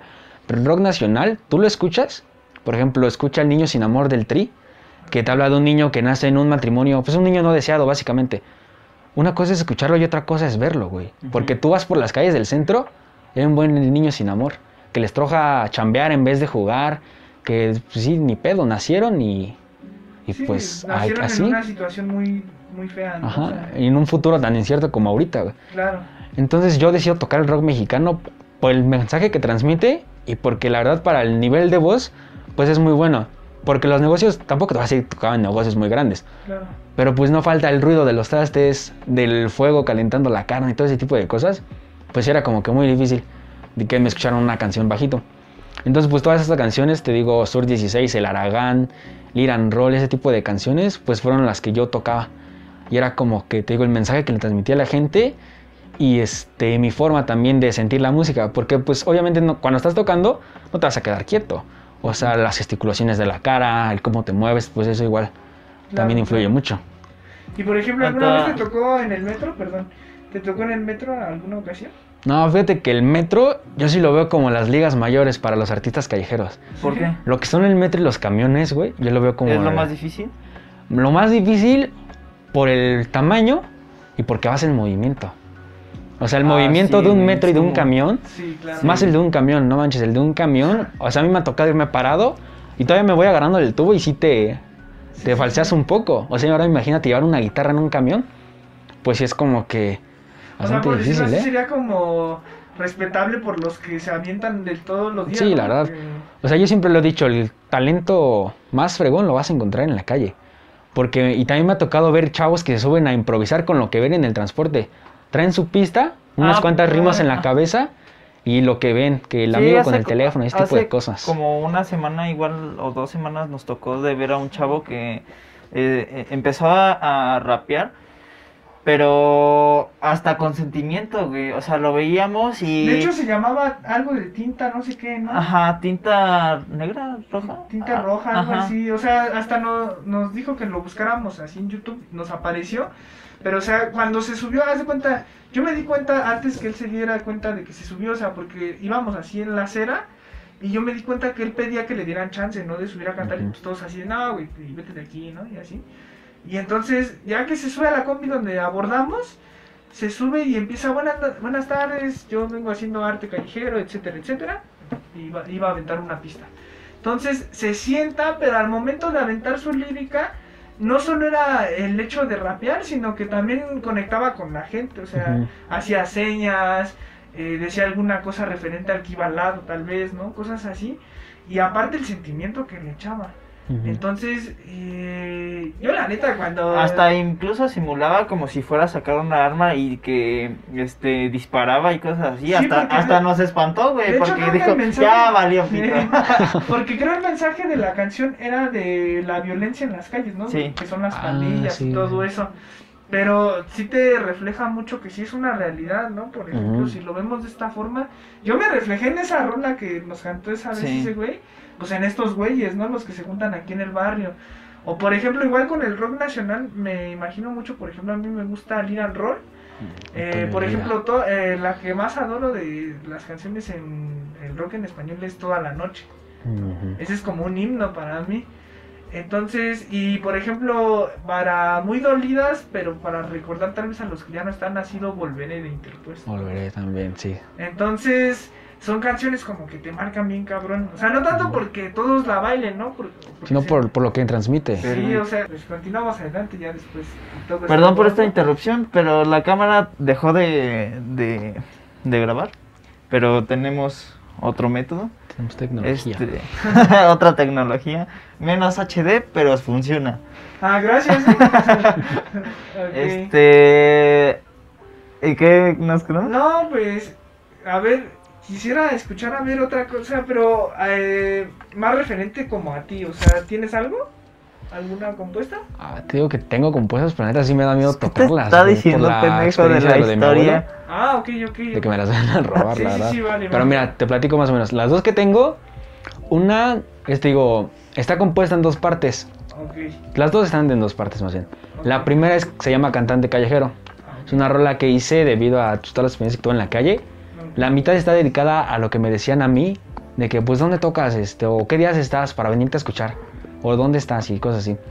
Y otra está dedicada en parte a un chavo que conocí en la calle, que te dio, no sé si recuerdas que te digo hace un rato, que es el mismo chavo que yo vi tocar el 10 de mayo, Ok. con la primera vez que toqué en la calle. Este chavo se llama Oscar. Entonces, la segunda parte de la canción es dedicada a él, que es este, por todo lo que me contó, porque un día sí me lo encontré en la calle, nos sentamos en la banqueta. Y este, me empezó a contar su historia y la verdad sí le ha, le ha hecho su lucha, pero con la música, Él igual es guitarrista. sí, él igual. Y la verdad, mis respetos también porque toca muy bien y canta muy bien. Y este, él igual con la música ha salido adelante, ha sacado adelante a su esposa y a su niño. Porque él de hecho estuvo en la cárcel. Oh, madre. o sea, sí tiene un pasado. Ajá, sí, sí, te digo, le ha echado ganas, le ha echado los kilos. Pero te digo, gracias a que él tocaba en la, en la calle, le ha dado pues chance para seguir con su niño y con su señora. Esa es una de las canciones, la de Cantante Callejero. La segunda no tiene un título como tal, Ok. este, pero va dedicada a mis maestros. A todos los maestros que he tenido de secundaria y prepa que me han marcado. A todos, este. Pues sí, todos ellos saben quién son. Pero en especial va dedicada a la veterinaria, a la médico veterinaria Lilia Angélica, La que te inspiró. la que me inspiró precisamente por eso, porque ella me inspiró a ser médico. Y pues es como mi forma de decirle gracias. Mm, pero pues a, a lo mejor más adelante se me presenta la, pues la ocasión y le digo gracias de otro modo, ¿no? La verdad no sé. Pero es como que, digamos, este, una forma de decirle gracias, no te detengas, sigue enseñando, porque te juro que su clase es de las mejores Está clases muy, que me han dado a mí. Ajá. Y si no, si no te puedo jurar que es la mejor. Pero este, sí en parte es a ella y a todos los maestros que me han, este, me han apoyado. Porque mis maestros no solo fue como que me enseñaron de la escuela, me enseñaron de la vida. Y de todos me aprendí pues muchas cosas. O sea, a no rendirse, a no, no dudar de mí. Más que nada eso es lo que me dejaron en la secundaria. Y te digo, a la, a la maestra Lilia, pues igual es como que ese mensaje que le quiero transmitir. Más o menos de lo que tratan mis canciones. Ok, ok. Pues mira, la verdad es que tienes muy buen. O sea, a mi parecer. Eh, Nos, nos sorprendiste, güey. La Sí, güey, neta. o sea, la verdad. neta nos sorprendiste no demasiado. palabras, güey, o Es- sea, Este, yo no esperaba eso, güey. Yo, wow. Me, me dejaste sin palabras. No, pues no. Todos tenemos una historia que contar. güey, Sí, güey, qué chingón que. Ojalá y espero más adelante, no sé si, si me permitieras, pues poder colaborar contigo, güey. La Ah, verdad, claro, Me igual. interesaría. eh, Tú eres bienvenido. Pero pues digo, no ahorita porque pues está todo esto de la pandemia y pues como que no da mucho chance para todo, ¿no? Pero sí más adelante estaría chido un proyecto, la verdad es que sí tienes mucho caché y sobre todo si tienes, como dices, ese espíritu, ¿no? Entonces hasta se ve en el momento cuando tocaste. Cuando tú quieras, igual nos puedes contactar y hasta armamos un video musical con tus canciones, güey. Pues ya cuando la tenga registrada. Sí, ¿eh? güey. Sí, no, y eso que dices sí, sí está muy bien, o sea, trata de que siempre tus canciones estén aseguradas, pues todo eso, pues igual por lo que nos decías, ¿no? O sea, tú no sabes en qué momento la gente te puede robar tu material y con tanto trabajo que te costó hacerlo, ¿no? Sí, no sabes quién es, porque te digo, de mi abuelo nunca supimos quién fue. Si fue de su banda, de su familia, del barrio, nadie. O incluso alguien que estaba pasando y dijo, alguien. mira qué canción. Y ya se la vendió. Sí, no, o sea. Pero bueno, no sé, algún temita, otro que quieras. Aporta. ya, ya te No, gustó, güey. No, es que sí, o sea, toca chido, güey. sí, te gustó. Sí, la verdad sí. Este, No, te digo, tengo bastantes, la verdad no sabría cuál. el que más te gusta. El que tú quieras, o sea. A ver. Hay uno de los que tocaba en la calle, a ver. A ver. Pero el chiste es saber cuál, porque digo, también tocaba bastantes. Sí, güey, sí. Ah, mira, ahí está.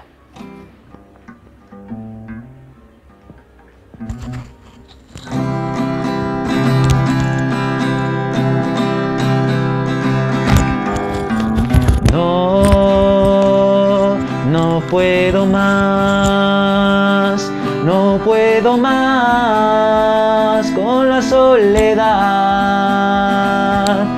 Me está matando cada día más.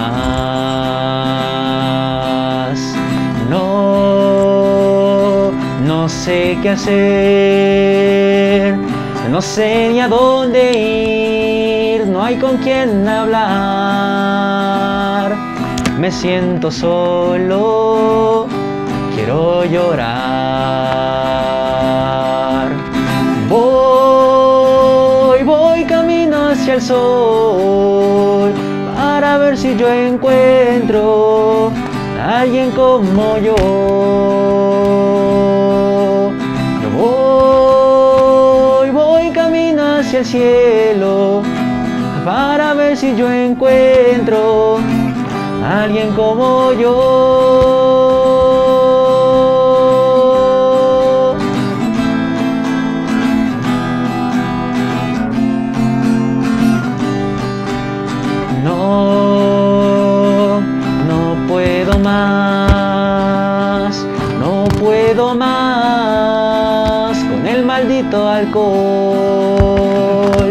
Que me está matando día a día más.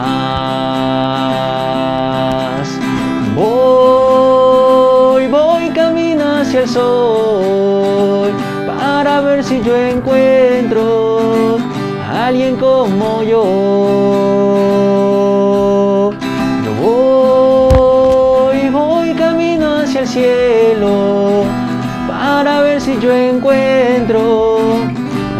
Como yo.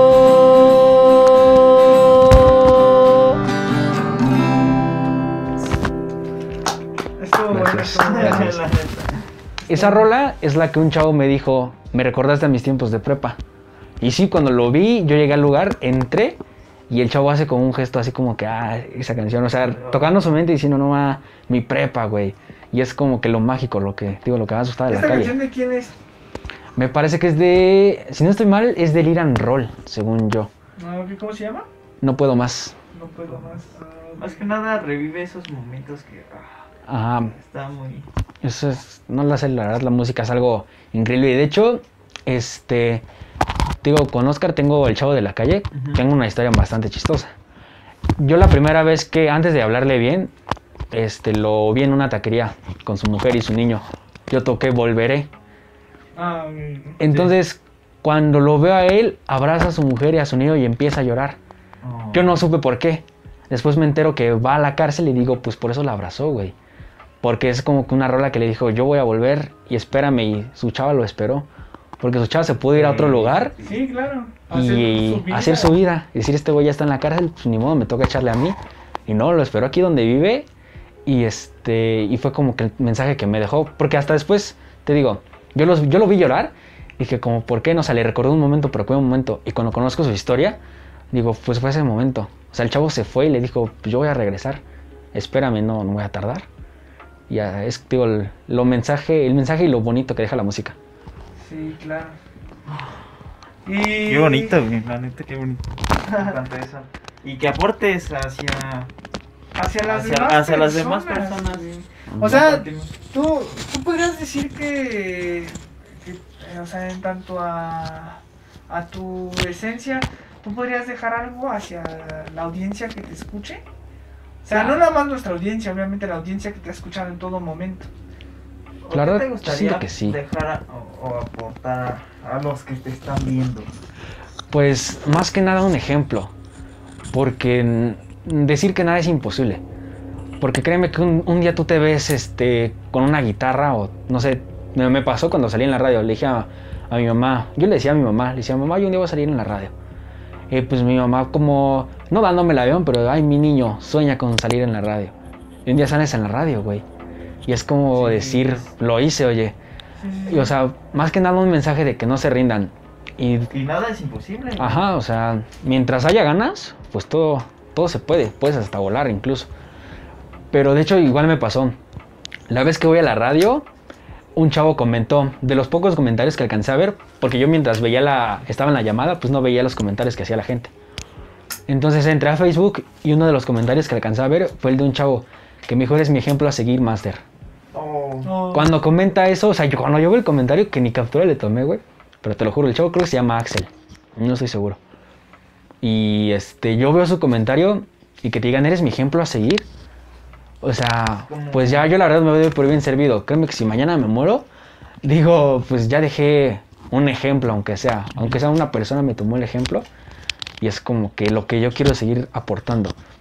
O sea, que un día, no sé, mi sueño, digamos, más vago que tengo es el de que un día la gente que me vio tocar en la calle, que vea un póster mío en el Auditorio Nacional, decir, mira, ese chavo iba a los negocios allá y ahorita ve dónde está. Es como ese No, mensaje. y, y que pareciera eh, ridículo si tú quieres o como la gente lo ve, ¿no? Que porque desafortunadamente estamos en una sociedad donde la envidia gana, ¿no? O sea, Sí. como que los egos frustran mucho. Entonces, y más en la música, ¿no? O sea, porque yo recuerdo que cuando nosotros llegamos a grabar en el estudio, llegaron a, a ver bandas de rock que eran muy muy controversiales. Pues yo la que más recuerdo era. mm, ¿Cómo se llamaba esta banda? Ah, bueno, ahorita ya está muy sonada, no sé si la llegaste a escuchar. Es el Jamaica Sonora. Uy, sí, Jamaica. Sonora. Jamaica. Creo que vienen de Coajimalpa, ¿no? Sí, Me es parece. de Coajimalpa, pero de hecho ya está en todos lados. Ya, ya se hizo una fama. Y ellos empezaron de ser una banda de tocar en el garage o en el cuartillo. Y ahorita ya son una banda que hasta en la radio ya está Sí. empezando a reconocer. Entonces yo me acuerdo que cuando en ese tiempo Jamaica Sonora grabó en ese estudio, porque te digo, ahí ese estudio donde estábamos, pues también se rentaba, ¿no? Para grabar con otros grupos. Entonces llegó Jamaica Sonora y fue como que dije, no mames, ¿no? Y nos escuchó a, a nosotros tocar y el baterista de Jamaica Sonora me dijo, güey, no mames, la neta tienes caña, güey. O sea, te falta mucho más, ¿no? Obviamente.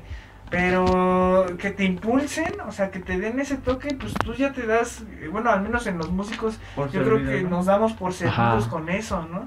Porque en la música yo, bueno, al menos para mí también yo no lo he visto tanto como por el dinero, ¿no? O sea, sí es un plus, tal vez, pero no creo que eso sea la felicidad que te da No. la música, ¿no?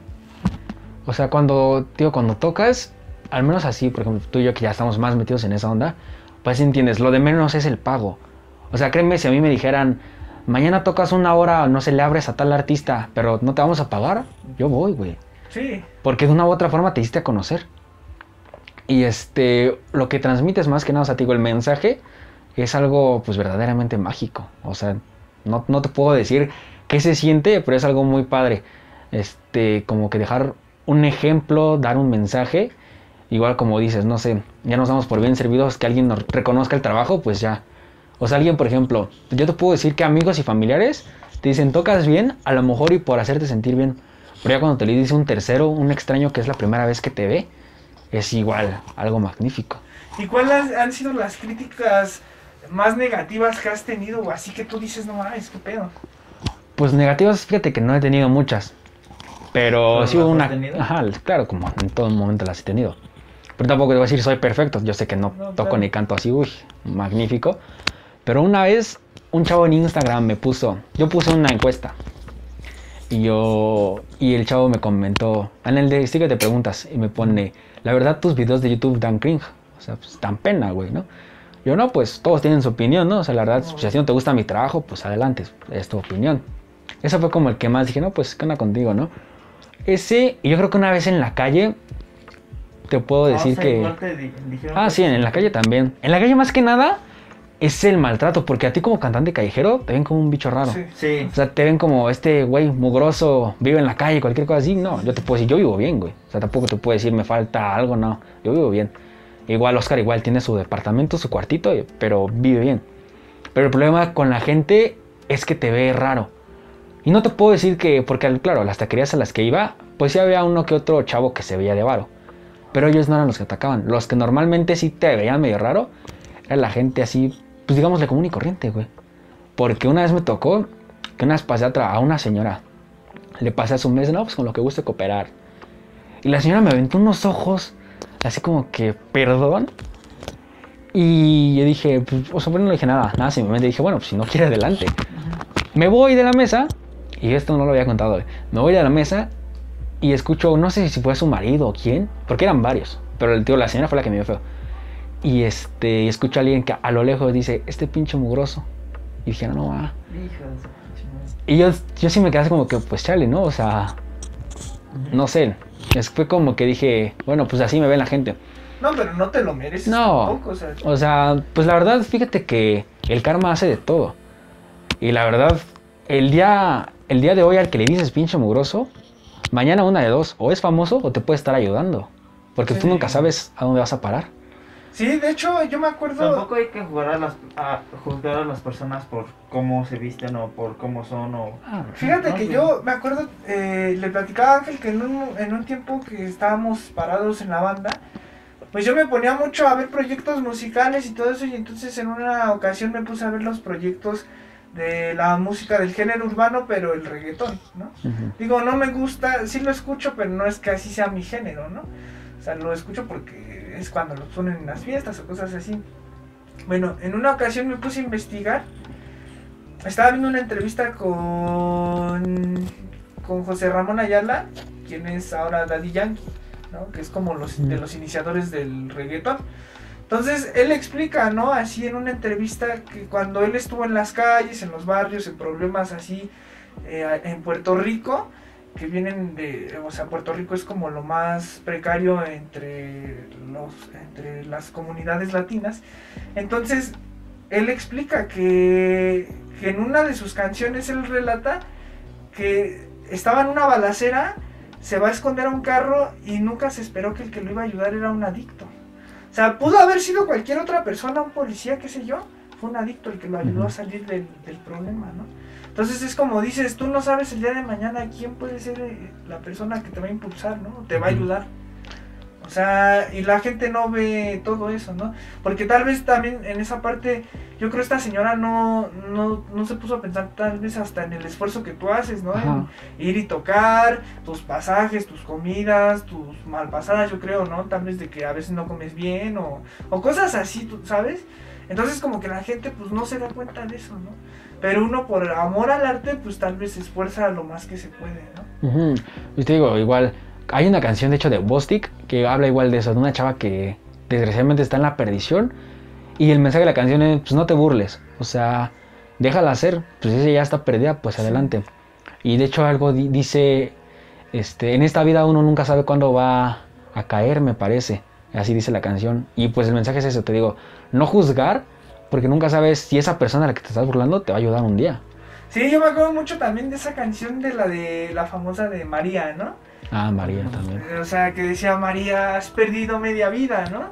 O sea, pero tú dirás, o sea, la gente común pues tal vez lo escucha y dice, bueno, pues es una vieja que era marihuana, ¿no? Pero si tú te reflexionas más a fondo, ok, María sí, pero María era una persona que desafortunadamente cayó, ¿no? En las garras de las adicciones, pero siendo que tuvo tal vez un pasado muy... Ujú, Sí, nunca sabes por qué, o sea, Sí, las drogas lo que te hacen es, pues, digamos, estar tranquilo. Y a lo mejor ella encontró refugio en ese mundo y caes. sí, ¿no? Y, y que hasta, te digo, yo admito que el rock tiene mucho respeto porque, bueno, o sea, en sus letras, ¿no? O sea, como, como lo que nos has eh, relatado y ahorita lo que nos has cantado, tiene un significado, al menos yo siento para mí. O sea, con mucho... mm, Es conmovedor. No, aparte, o sea, sí tiene, sí tiene pues esa luz, o sea, no es como cualquier canción, porque hasta en el rock hay canciones que de plano pues, a mí no me laten, ¿eh? O sea, sí, para escuchar rock también yo siento que debes de saber, ¿no? Y, y ahora tocar rock también lo tienes que saber expresar, ¿no? Y también expre- saber expresar lo que quiere decir la canción. Sí, claro. Sí, porque de- yo me acuerdo que también hubo un tiempo en el que, bueno, a mí me tocó en la secundaria que también muchos querían hacer sus bandas, pero no a todos les pegaba. No, pues la verdad, fíjate que yo siempre he dicho, cualquiera puede tocar. Pero el hecho de ya, o sea, hacer algo más grande, pues tampoco es agarrar un instrumento y órale a ver qué sale. Es ya saber también a lo que vas. O sea, cualquiera puede ser Ya artista. tener como tus objetivos. Ajá. Y más que nada el conocimiento. ¿no? Y el- la espiritualidad, o sea, lo que te digo, las ganas es donde se ve. Sí, Porque porque, si- yo, yo sí recuerdo, perdón, yo sí recuerdo que habían chavos así, o sea, cuando hacían esto este, de los eventos culturales, pues muchos decían, no, pues yo quiero entrar en el, en el evento y quiero tocar, ah, pues les daban chance, ¿no? Pero muchos llegaban así que con su guitarra y todo. Yo me acuerdo que hubo un chavo que llegó con su bajo, pero era de estos bajos Fender, de, no me acuerdo, eran como tipo clásicos, pero bien conservados, o sea, y se veía prácticamente como nuevo, así bien cuidadito y todo. Y este, pero el chavo, o sea, cuando ya entró en escena, a mí no me gustó mucho porque la verdad, gran parte de las rolas que se aventaba, o desafinaba, o entraba a destiempo. Y entonces yo decía, güey, o sea, podrás tenerlo mejor, pero si no le... Si no le echas los plano, kilos, o sea, entonces, ¿para qué quieres estar aquí, no? Y luego yo también ya me di cuenta de todo eso cuando estaba en las bandas y sobre todo, en, te digo, en esta banda que estuve de la escuela. Yo recuerdo que así muchos quisieran llegar a, a estar en segunda lira o querer ser bateristas o todo esto. Les dábamos chance porque pues nunca le cierra la puerta a nadie, ¿no? Pero pues tampoco puedes desperdiciar tu tiempo, ¿no? ah, O sea, porque si llegaban unos y a veces nos decían, no, pues dame chance otra semana, o sea, sí le quiero echar las ganas y todo esto. Pasaba una semana, pasaban 15 días, pasaba un mes. Y de plano no había una respuesta. no había un avance. Entonces también nosotros como banda no es que pues fuéramos mamones, pero no puedes parar Si el no proyecto. funciona, pues Ajá. aunque... Aunque Pues con la pena. Sí, y, y sí duele, o sea, porque sí dices, güey, pues a veces yo creo que sí quieren tener el talento, pero pues es que no hay como esa manera, ¿no? Y uno se siente mal, o al menos yo me sentí mal en algún momento de haberle cerrado las puertas, ¿no? Pero pues es como parte de también, ¿no? Sí, pues ah, también hay que aprender a que, pues, desgraciadamente, cuando lo estás haciendo bien, pues no lo estás haciendo bien y hay que trabajar para mejorar, porque cuando te dicen, es que, no sé, necesito que toques diferente, que entres al tiempo, o igual algunas canciones que, que entres a destiempo, como las congas, que esas entran a destiempo, pues es como decir, pues ni modo, hay que seguir ensayando hasta que salga, porque pues todo en esta vida es este, prueba y error, Sí. y entonces pues de los errores vas a aprender. ¿Y tú fuiste muy paciente para eso? Al principio sí, porque este, fíjate, cuando empecé a tocar guitarra, mi primera guitarra me la dio mi mamá. Entonces, pues, no era como esta. Mi primera guitarra, pues, tenía el brazo ancho. Y, digo, empecé a tocar como a los 11 años, la verdad, no sé. Pues mis dedos no alcanzaban las cuerdas de hasta arriba. Ok, ok. Y si era así como que, pues, de modo, o sea, casi, casi torciendo la mano. Y, pues, hay que aguantarse. Igual cuando aprendí acordes con cejilla, así, de estos, pues, era como que, pues, a poner la presión aquí para que escuchara bien. Y luego los otros dedos. Y ni modo, hasta que saliera y, pues, sí, quedaban las marcas en las manos, pero la verdad lo vale. Sí, de hecho, no sé si te acuerdas yo que cuando antes que tuviera el acordeón, ¿te acuerdas que descargaba aplicaciones de acordeón? Sí. Y ahí me ponía a practicar, o sea, porque yo me aferraba, ¿no? Uh. Quería aprender el acordeón. Entonces, y yo recuerdo que hasta le platicé yo que días antes de que me trajeran mi acordeón, me acuerdo que hasta soñé con que ya lo estaba tocando, ¿no? Que tanta es la ilusión de la música que ya hasta tienes esa, esa emoción fuerte, ¿no? Ya cuando tuve el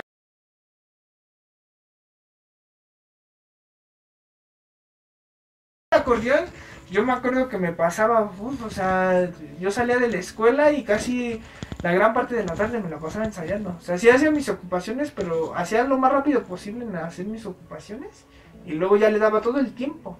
O sea, ya podía estar ensayando casi hasta las 9, 10, 11 de la noche. Lo más que llegué hasta que ensayar... te cansabas. No, lo más que llegué a ensayar fue hasta las 3 de la mañana. Entonces, o sea, y porque te quieres aferrar, ¿no? Ajá. Pero también yo en esa parte dije, bueno, no quiero que me vean como, o sea, como una admiración, o sea, eh, ya llegará mi momento, ¿no? Tal vez. Porque sí, o sea, era lo que le decía Ángel, como que esto del- de la música y sobre todo de la artisteada, ahora yo creo que estas generaciones quieren ir muy rápido, ¿no? Es que Todo va a su tiempo. Ajá, desgraciadamente, pues la música como todo va evolucionando. Antes necesitabas aprender a tocar porque antes no era como que te metían con metrónomo. O sea, antes tenías que entrar al tiempo y si no entrabas era un desastre porque no era como que "Ay, le borramos ese pedazo a la, gra- a la grabación. Sí, no era tan Tenían que hasta cortarle a la cinta para sí, poder seguir grabando. Y entonces, actualmente yo lo veo así. Actualmente ya no necesitas saber cantar. Lo que necesitas actualmente es promoción. Porque, por ejemplo, el ejemplo más claro que tengo de eso es el famosísimo Natanael Cano. Este güey no canta. No, no, no. No tiene nada de talento. Te puedo asegurar que yo tengo más talento que él. Lo que me falta a mí es la promoción. A ese güey lo que le dieron fue varo para decir, mira, podemos pasar tu canción en la radio, en tal lugar, y ya. Porque igual... Sí, no- le dieron brillo, o sea, le dijeron. "Ah, bueno, ¿sabes qué, güey? Te vamos a promocionar esto y el otro, tú nada más... Y lo peor es que él lo acepta. Él sabe que él no sabe cantar. Y él dice, pero con autotune, pues ya, cualquiera canta. Y sí, desgraciadamente ahorita con tecnología y dinero, cualquiera es artista. Pero fíjate que hasta eso ya denigra, ¿no? O sea, porque dices, güey, a los verdaderos artistas, Y- ¿cuánto trabajo les ha costado? Y, o sea, Y aparte ya que todas las personas saben que no, no, no sabe cantar y aún así... Aún así es famoso. Que una cierta parte lo admira, ¿no? Ajá. El cómo es. No, pero yo Pero- siento hasta, perdón la palabra, pero yo siento que hasta es una mamada, ¿no? O sea, es un, una reverenda mamada, de- o sea, el hecho de que, neta, en serio, no, no pueda haber algo, o sea, ni un tan solo un esfuerzo de querer hacer bien música. ¿no? Que ahora ya todo tenga que ser este digital y no tiene la culpa la tecnología, güey. Tiene la culpa la gente, La güey, gente. porque lo han permitido, güey. Han permitido que la música ya se denigre de esa forma, ¿no? Entonces, si esto es ahorita, yo no sé qué vaya a pasar en un futuro, güey, ¿no? Las máquinas van a superar a la humanidad. Así No, y sencillo. aparte, pero pues la música ya no va a estar como lo es hoy, ¿no? Ajá. ya se va a ir perdiendo poco a poco y pues es lo triste por las generaciones que sigan, ¿no?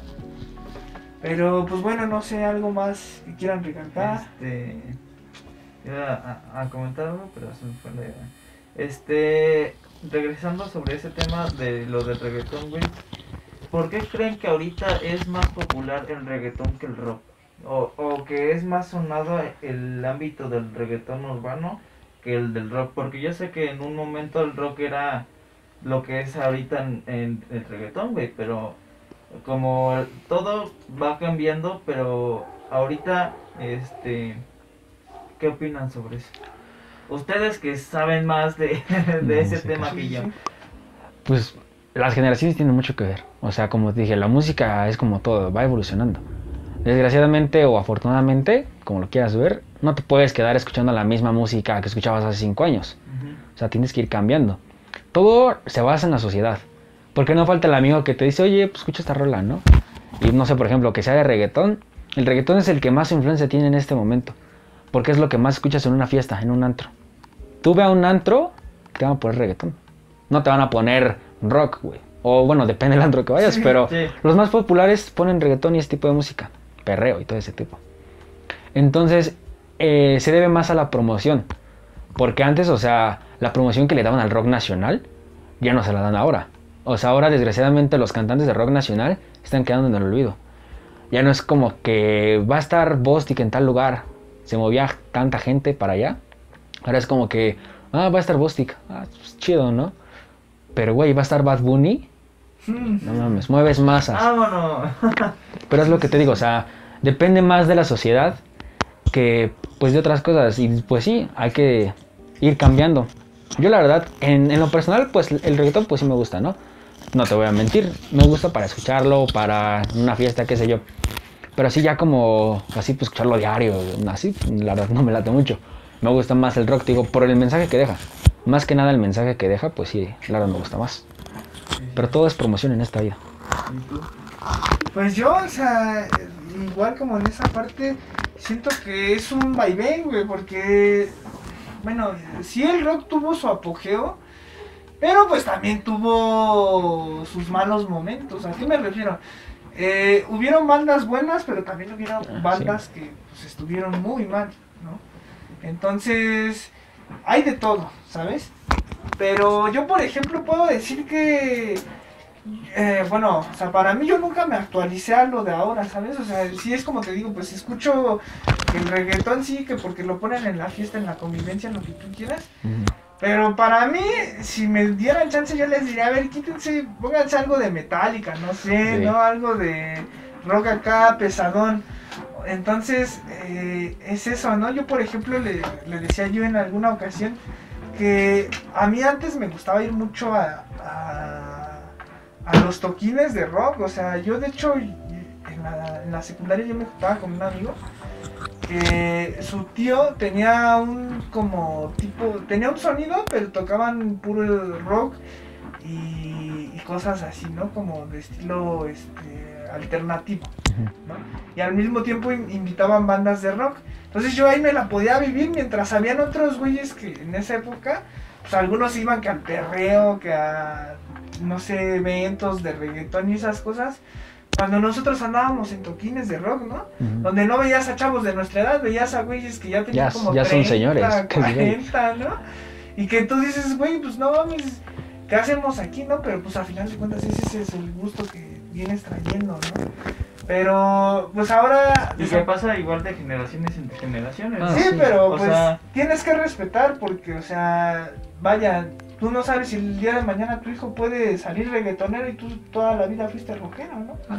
Si fue su decisión. Ay, de gustos a gustos, la verdad, pues no. Ajá, entonces, o sea, ahora se tiene que respetar esa parte, ¿no? Si la sociedad se, se sigue por eso, pues está bien, ¿no? Pero, pues la verdad, se están perdiendo de Algo muchas bueno. buenas cosas, sí. O sea, yo no digo que el rock sea lo máximo, pero tampoco creo que sea un, un género. No es un mal género tampoco. O sea, igual, pues, como todo pasa de moda. O sea, todo es obsoleto en algún punto. Claro. O sea, hubo un punto en el que el reggae, el reggae era la música del mundo, Ah, güey. sí, sí, sí. Eh, que ahora debe haber sido por los 80s, 90s más o menos. El reggae era el auge. O sea, tú escuchabas reggae, música psicodélica, ese tipo de cosas. Y ahorita ya casi nadie lo escucha. O sea, lo escuchan más los rastas y gente de ese, de ese medio. Lo mismo va a pasar con el rock y lo mismo va a pasar con el reggaetón. El reggaetón va a llegar a un punto en el que ya nadie lo va a escuchar. No sé, a lo mejor cuando tengamos que 40, 30 años, ¿Qué tal y existe otro género nuevo?